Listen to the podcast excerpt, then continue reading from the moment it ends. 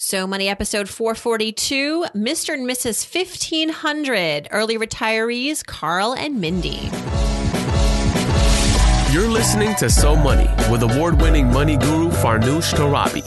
Each day, get a 30 minute dose of financial inspiration from the world's top business minds, authors, influencers, and from Farnoosh herself. Looking for ways to save on gas or double your double coupons? Sorry, you're in the wrong place. Seeking profound ways to live a richer, happier life. Welcome to So Money. Need a website? Why not do it yourself with Wix.com? No matter what business you're in, Wix.com has something for you. Used by more than 84 million people worldwide, Wix.com makes it easy to get your website live today. You need to get the word out about your business. It all starts with a stunning website with hundreds of designer made customizable templates to choose from. The drag and drop editor. There's no coding needed. You don't need to be a programmer or designer to create something beautiful. You can do it yourself with Wix.com. Wix.com empowers business owners to create their own professional websites every day. When you're running your own business, you're bound to be busy too busy. Too busy worrying about your budget, too busy scheduling appointments, too busy to build a website for your business. And because you're too busy, it has to be easy. And that's where Wix.com comes in. With Wix.com, it's easy and free. Go to Wix.com to create your website today. The result is stunning. Welcome to So Money, everyone. We're talking about early retirement here on the show. And whether you're 30, 40, 50, 65, my guest today will truly inspire you to rev up your retirement savings. Mr. and Mrs. 1500, they go by an anonymous title. Carl and Mindy are here, husband and wife. They're documenting their journey to financial independence on their blog. Their blog is called 1500days.com. And their goal is to have a portfolio of a million dollars by February of 2017. I learned in the interview they've actually surpassed that goal early. So, how are they doing it? You know, how are they actually saving and making the wise choices to aggressively save million dollars or more in such a short period of time? 1500 days is actually the amount of days they estimated it would take them to save a million dollars. They started the blog January 1st of 2013, but as I just said, they have surpassed that in about 1300 or so days. And on the show, they talk about how they reached all those goals and what's next you know, they're both in their early 40s now. What are they going to do? How are they going to define this new chapter in their lives? And what can we learn? Here is Mr. and Mrs. 1500. Carl and Mindy, Mr. and Mrs. 1500, welcome to So Money. Thank you. It's great to be here. I'm really, hi, Farnoosh. Oh, hi. There, there you go. I was wondering where Mindy went. Hey, Mindy. Hi. Um, thank you for being on the show. Uh, we love talking to everyday people like yourselves who are on a really impressive mission to, in this case, retire early. That's uh, really taking your money to the max. Your blog is 1500days.com. And as I explained in the intro, the 1500 days is correlating to the number of days since starting the blog in January 1st, 2013, that you're hoping to accumulate about a million dollars in your portfolio. How's it going? Are you on track? Yeah, it's going real well. Actually, it's funny you ask. We made our goal in April. Um, All so, right. So early, yeah. early retirement. So what was yeah. it like? Fourteen hundred and ten days or something? You know, it's funny. I never sat down and calculated the number, but a reader did, and it was in the thirteen hundreds. It might have been like thirteen fifty six or something. Right, the mid thirteen hundreds. So what did you do when you hit a million? Are now is it you have a new goal now to hit maybe a million and a half, or you're just kind of uh, enjoying the milestone? Yeah, everyone always asks that. And uh, my goal right now is just to pack a little extra on top. My job will probably end later this year. So I want to fulfill the terms of my contract. And then after that, I'll probably depart and uh, start my new life. And we'll get to what that new life will look like in just a moment. But some more about the 1500 day journey. Why did you want to embark on this? And why did you give yourself a goal of 1500 days? How did you measure that to know sure. that that's actually achievable? Yeah, this is a very recent goal, and there's a little story that goes along with it. Uh, way back, I remember this day like it was yesterday. It was November 2012. I was having this horrific day at work. It, it was one of the worst days of my life, to be honest. And the and what do you do for work? I'm a computer programmer. Okay and it can be very very stressful times so it, was a bad day. And the thought that came into my head, I was 38 at the time. I'm like, there's no way I can do this till I'm 62 or 65 or whatever age people no- normally retire at. So I Googled something like, how do I retire earlier? How do I quit my job early? And the first thing that popped up was Mr. Money Mustache. And I had never heard of that before. So I clicked over and started reading through his stuff. And my first thought was, this guy retired at like 31 or 32. This has got to be some kind of pyramid scam or something like this. No one retires before they're 62. And then I started reading it and realized that the guy was legitimate. He put all his numbers out there. He put a clear, clear blueprint of how he did it and there really wasn't anything. What he did was spectacular and abnormal, but on the other hand, it wasn't really. He just constricted his spending and lived a good frugal life and was able to quit. So the first thing I did after that is figure out how much I spent, and I did this within like ten minutes. I figured out how much we spend every year, and I figured out how much we would need based on the four percent rule, one of his posts, how much we would need to retire, and it came out to about fifteen hundred days. So uh, I ran down to the kitchen and I told Mindy, I'm like, hey, uh, all the all the stuff at work, I can quit my job in 1500 days. And she's like, that's fine. And she was completely really, Mindy. What, what what was your real reaction? Just fine. that I was I was fine with that. He is so at the time I was a stay at home mom. We had two small children, and he was um, miserable in his job. He hated every minute that he was there. Not every minute, like 99% of all the minutes that he was there. He was just, he's a computer programmer, but his job has changed and shifted. And now he's more support. And that's not what he enjoys at all. And he works for, he works on a medical device. So there's a lot of stress with the whole I could kill somebody thing. Um, right. So he was, he was always stressed out. You found a way to get rid of your stress. Hooray we've always been frugal. So it wasn't like we were going from this super spendy life to cutting out everything and living on rice and beans so that he could quit his job. A million dollars is a lot of money, but at the same time, to think you can retire in your early 40s with a million dollars, I don't think that's really realistic. You have two kids, you have retirement, real retirement, which is for many people in their 60s, they're worried about healthcare and um, all of the unknowns that may come with uh, with aging. So, with your one million dollar goal, how are you planning to now in your new life make the most of it? Yeah, and actually, I thought our goal wasn't that it wasn't that crazy at all. It, it, there's a lot of dependencies on that too. There's a lot of things that go into it. If you lived in San Francisco or Manhattan, I don't think you'd be able to do it. But we live in a very low cost area of Colorado. Our property taxes are thousand dollars a year. Um, so life is pretty cheap here, and we can get by in about two thousand dollars a month. And we don't live super frugal either. We take nice vacations. We've been to Hawaii three or four times. We travel Hackett to do it, but yeah, I think I've got a pretty good buffer. Uh, I don't think it's going to be an issue for us. I think we're going to be able to continue to save even after we retire. And that million dollars doesn't count other sources of income. Uh, it doesn't count Social Security, which I think will still be around in 20 years, maybe in diminished form, but I think we'll still have it. And I, I think our side gigs are probably going to bring in income too. You know, it might not be a whole lot, but when you're not living on a whole lot, when you live a frugal life, you don't need a whole lot to really move the needle. Right. I mean, I, guess, I guess practically, practically, you have a million, million in savings now, which is earning interest. And then if you bring in some side income to kind of just pay the bills, that's a pretty nice cushion. What are your side gigs?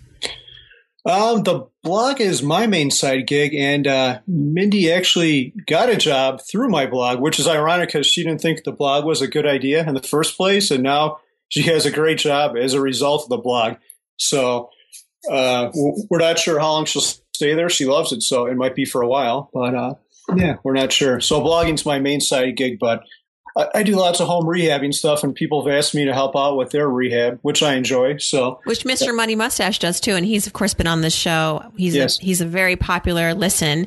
I'm looking at your blog actually, 1500days.com, and you have, are very transparent. You talk about your investments where you started in 2013 with $586,000 and now today you have a net worth of about 1.3 which is uh you almost doubled um, your where you where you started. You more than doubled actually.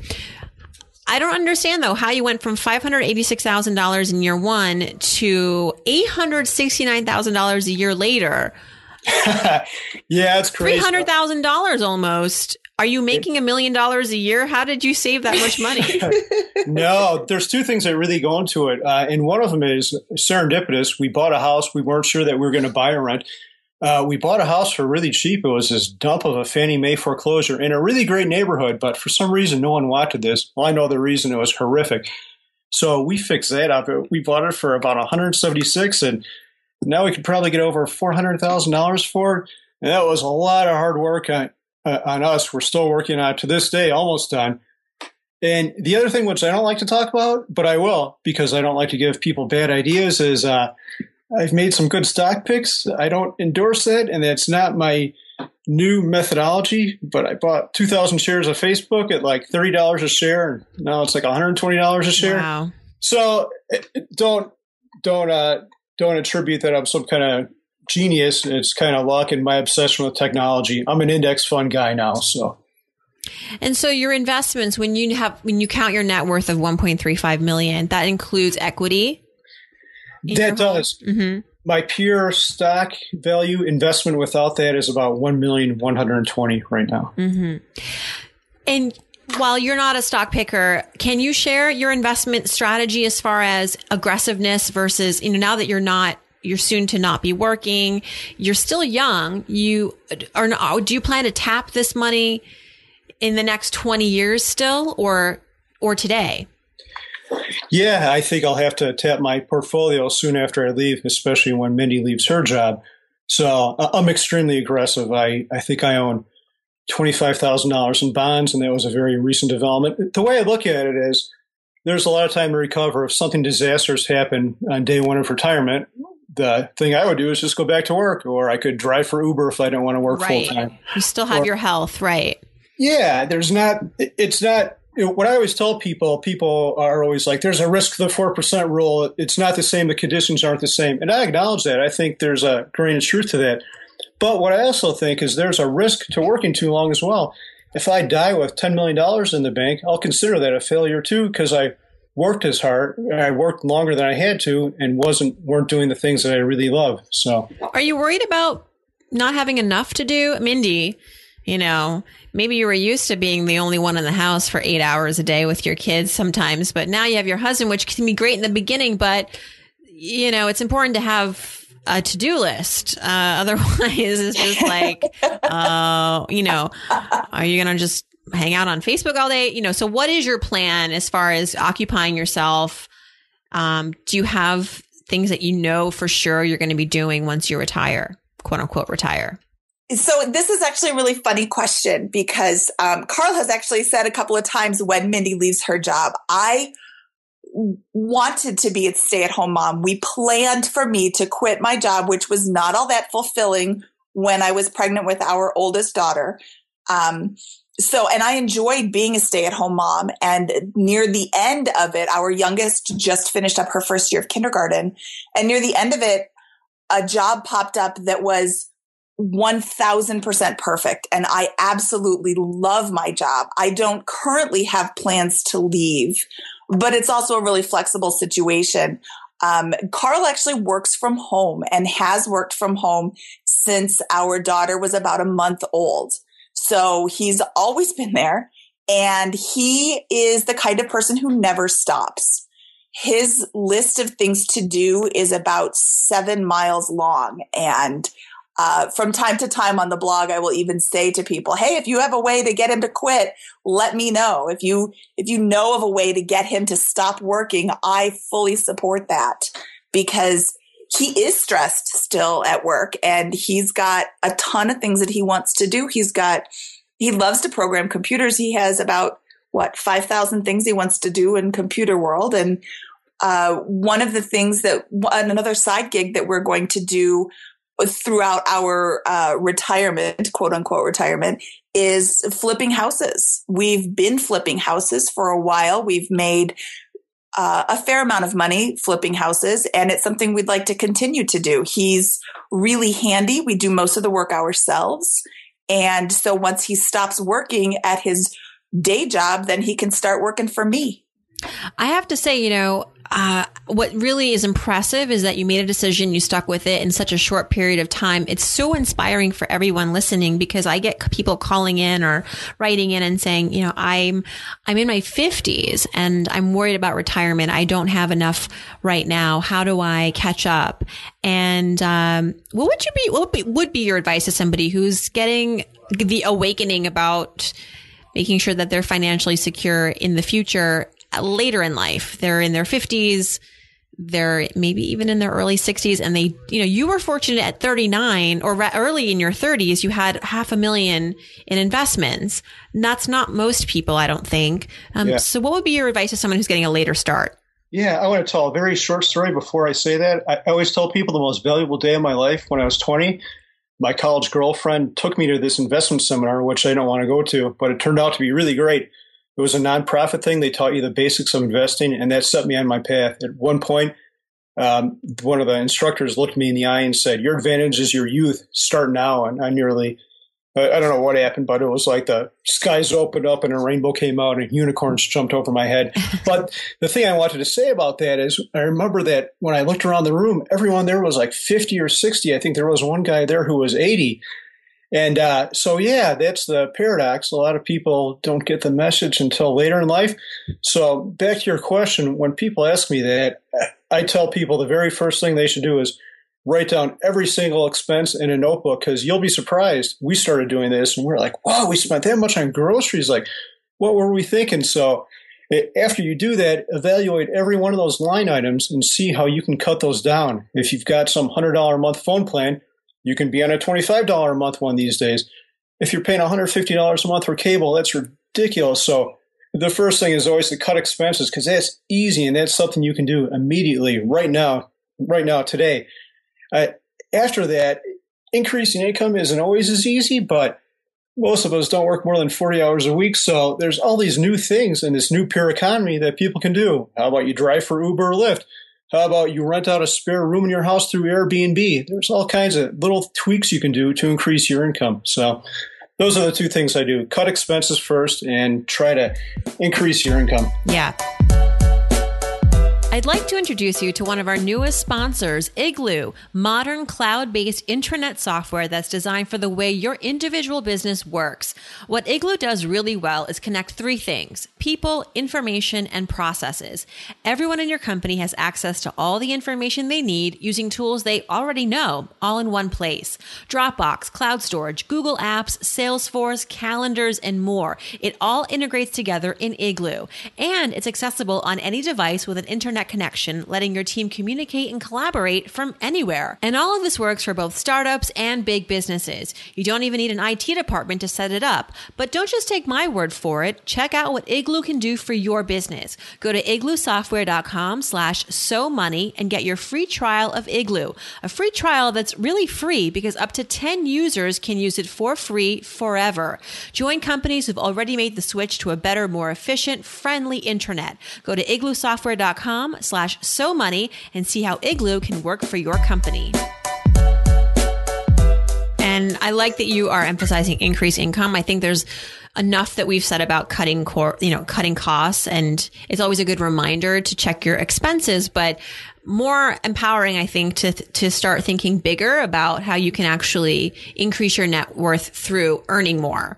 And you're right. Today, today versus 10 years ago, so much easier to start with the ad uh, with the advances in the internet and all the technology around us that can help us work remotely or cash in on the things that we have, whether it's a home, a spare room, a car. You can rent your car. If you don't want to drive people around, you can rent your car when you're not driving it. There are sites out there that can connect you with people who want to do that.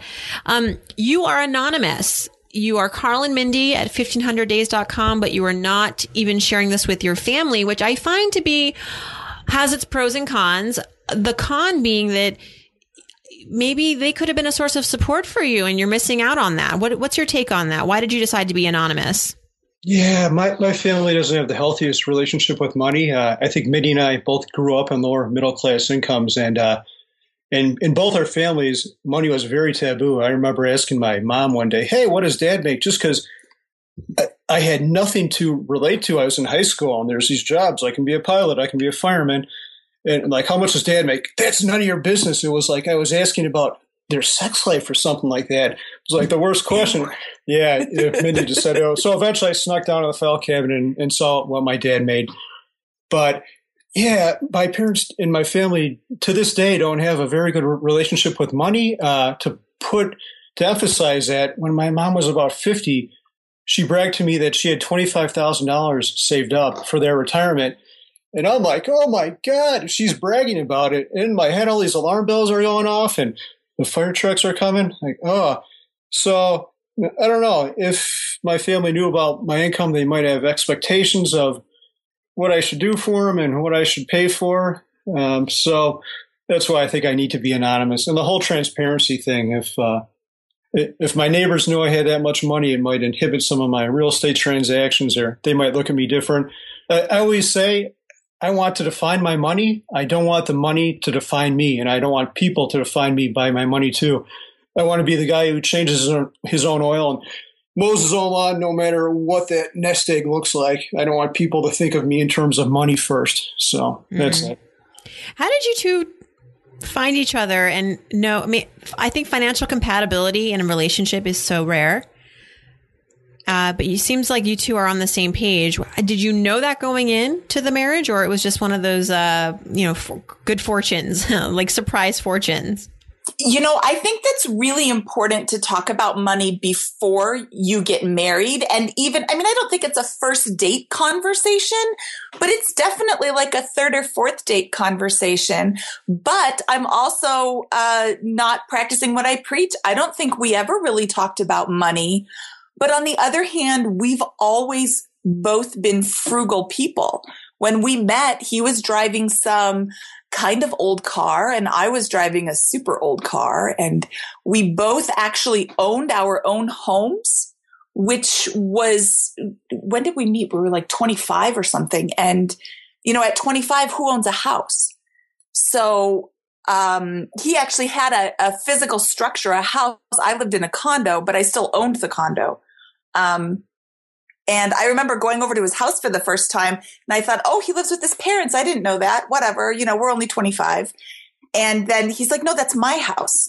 And I thought, oh, wow, that's really weird that you have a, like a whole house. Everybody I knew that had like a condo or, you know, it just, it, we never had the conversation, but we also didn't have to have the conversation.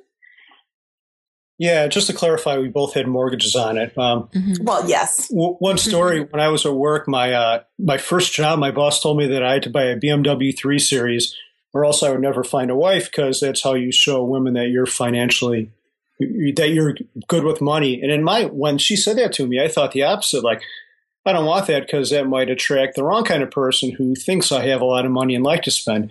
So I kept my old junker and kept my old starter home and yeah, it was serendipitous how we found each other. But boy, am I thankful for that because I think of some other relationships I had, and it could have ended up very, very badly.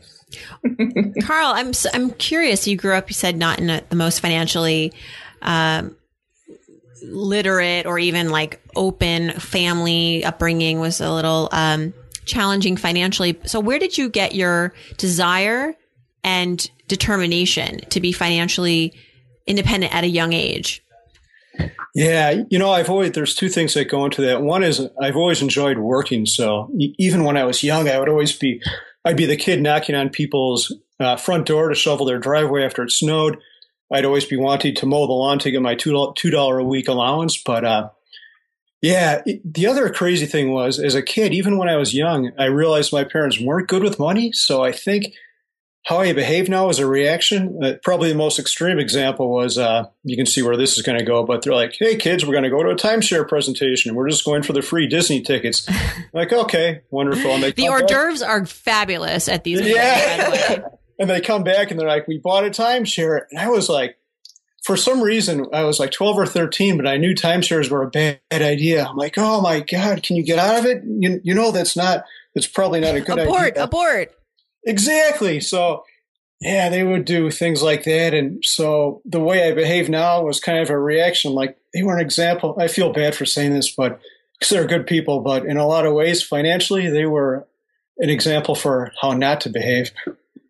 What are some things, and Mindy, chime in here, that you discovered about money that you didn't le- know before as a result of going on this very uh, focused mission to save you know upwards of a million dollars in such a short period of time. What did you learn about yourselves? What did you learn about money that maybe was new to you that was a discovery? I learned that you don't need a lot of money. My life quality of life has not changed since we became laser focused on cutting out our expenses. I don't need the cable TV and I don't watch a lot of TV. I don't need a super expensive phone plan. I have the same service with a um, with a uh, regular or, what is it Republic Wireless we're on. I have the same phone service with them and it costs, you know, $10 a month. I don't miss all this stuff because it didn't really add to my life. Right. Um, when we right before we first decided to do this, we had a house on a lake in Wisconsin and it was this huge house. We decided that the taxes were too much. We wanted to move to Colorado because the weather's so much better here. We bought a similar sized house, but since it wasn't on a lake, it was far less expensive and paying a, a significantly smaller mortgage was really nice and it kind of lifted this huge weight off of Carl's shoulders because I still wasn't working at the time. And we discovered that we really didn't like that neighborhood. We moved to a different city. And like he said, we got this tiny little foreclosure that was hideous. But we live in a neighborhood that we absolutely love. And we are a thousand percent more happy in this tiny little house in a nice neighborhood where we can go out and hang with our neighbors and um, than we ever were in those giant houses. Yeah, just for comparison, we went for from 5,000 square feet to this one was 1,400 square feet when we bought it. That those extra, what was it? Th- those extra 3,500 square feet added absolutely nothing to my happiness. How many square feet? Uh, the first, the house we moved from was about five thousand. Wow! So I know, right? What were we thinking? And now, what is it? It, it was fourteen hundred. I've since put a little wow. addition on it, so it's like eighteen hundred now. How so. do your kids like the difference? They uh, they, they don't have an opinion. yeah, they love this neighborhood. We live on a dead end mm. street and at the far end of the street, at the dead end part, they ride bikes all day long with their friends and they don't have to worry about cars coming through.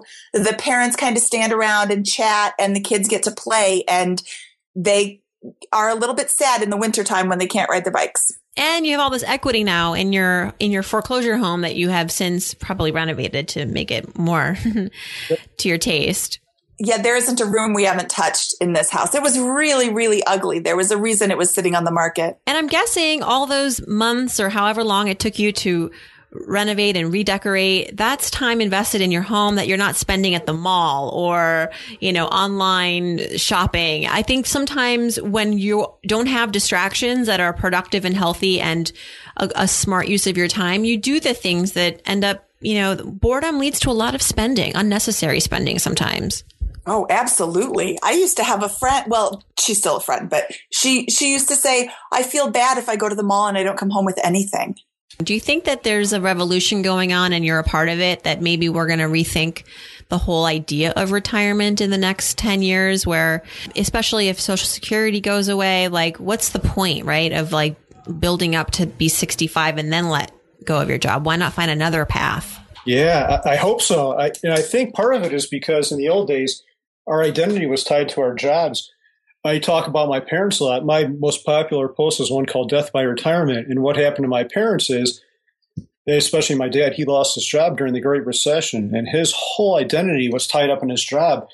So it uh, it's not it's not uh, I'm not exaggerating to say that when he lost his job, he almost died. Like he went into this spiral depression, and it was terrible. And they've since come up a little bit, but it was uh, in bed for 12 or 14 hours a day and watching TV for the rest of the time and eating and, and being unhealthy. I, I think things are changing. I think we're less tied to our jobs. We don't, our identity isn't so much tied up. There's more of a freelance, uh, there's more, more freelancing where people jump around. So I hope it does change. And I think it will because of that. I think the idea of, uh, the, the idea of work isn't going to be, it'll always be a core component of our life. We need money to live, but maybe we won't be as tied to it, especially mentally, which will allow us to develop our own hobbies and things like that outside of work. What's a failure you guys experience? We've talked so much about success and hard work and being diligent with your money and, and conscious with your money, but were there any missteps along the way? no, we were perfect. Next question. oh, geez, there, there are tons of them. I've bought, uh, I'm trying to think, I, I wrote a big list, all the dumb things I've done. We've bought two new cars, which I regret. I wouldn't do that again. Uh, we bought that big lake house right before the recession happened. That was a flip but uh, that consumed our life and our money for a long time. Then we bought that other house. One funny one that I always think about happened to me in college, though. Um, so in college, I was making minimum wage at a job I worked for 10 hours a week. So I'd make like $35 a week after taxes.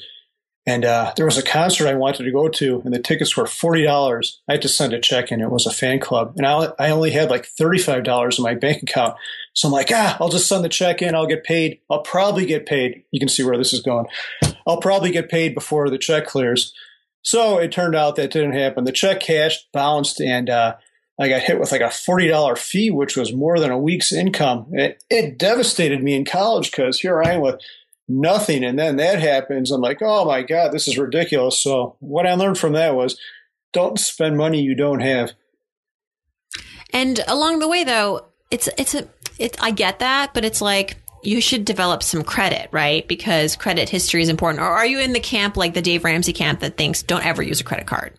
Don't no. worry about credit history. No, I I get where he's coming from, but I am not in that camp at all because Dave Ramsey currently has a zero credit score. Well, that doesn't help you get a mortgage. And with interest rates at what are they, 3%, 3.5%, that's practically free money. Right. You know, if you make Dave Ramsey money, you don't need a mortgage, well, then okay. exactly. I don't make Dave Ramsey money. Um, and I do want to leverage my cash. I don't want to pay $300,000 in cash for a house. I'd rather get a mortgage and pay slightly more than that over the course of 30 years and rent it out and then it can cash flow and you know there's another side source of income um no we we are not in the the no credit camp at all. I think you should absolutely start as soon as possible building credit. Yeah, don't. I mean, with that, I would say don't ever revolve debt on a credit card and use them wisely. We have loads of credit cards, but we know when their promotional periods come up, we know what our point value is. We use them to do stuff like hotel hacking and travel hacking. You have to be very wise about it and savvy, but I, I fully support the use of credit for the smart person who can keep up with it and handle it. I think what's great about your story is that it started with inspiration from other fellow bloggers, some of who have been on this podcast. We talked about Mr. Money Mustache. His wife, Mrs. Money Mustache, also was a guest on the show. We don't often hear from her, and she had some really great insights. The simple dollar, I believe that's Trent, right? Yeah, Trent Hamm from Trent Iowa. Hamm. Um, and let's let's end on this. You know, you have two kids now, and I'm sure they're maybe I don't know how actively you talk to them about money, but they're certainly observing and learning from you passively. What have you seen? How have you seen this kind of play out through your kids? Uh, what maybe you've noticed something that they're learning that's really great? Because I think how encouraging for parents, right, to know and be reminded that I'm on the right track. I'm doing right, the right thing. If my kids are picking up the great lessons too at an early age, who gets to learn this, you know, at eight, nine years old? What are you seeing through your kids? So this is funny. Our six year old just the other day saw a pile of coins on the counter. Um, that, and she said, uh, she said, if I had all of that money, I'd be rich. Well, and it's, it's probably like $4 in coins.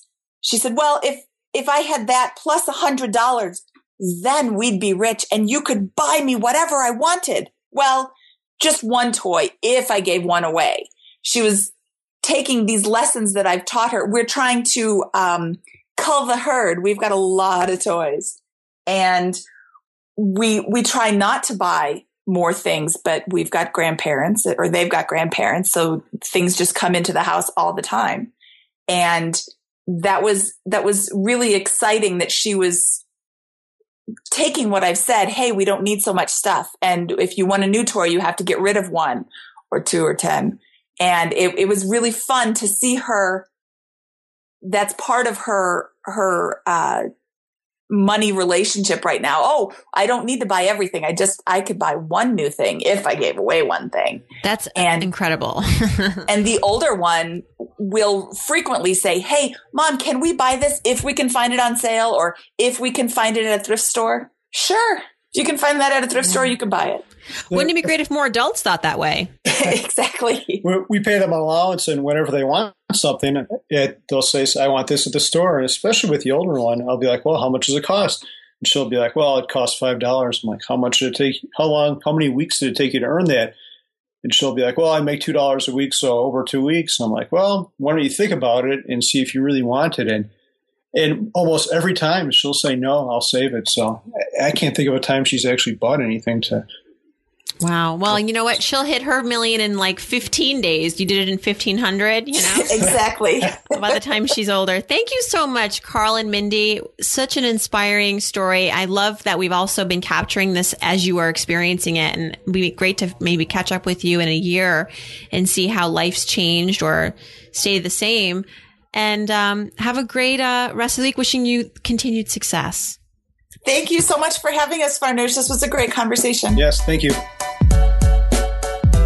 Thanks again to my guests, Carl and Mindy. Their website is 1500days.com. You can go there and actually see how they've been getting to all these financial milestones and uh, what their net worth is today and how it's growing in the coming weeks and months. We hopefully will follow up with them in a year when maybe they'll have 5 million in the bank. They're also on Twitter at retire in 1500. If you have a question for me, you know what to do. Go to somoneypodcast.com, click on Ask Farnoosh, send in your question or your comment or your follow up, and I'll address it in a forthcoming Ask Farnoosh episode on Friday. Thanks for tuning in, everyone. I hope your day is so money.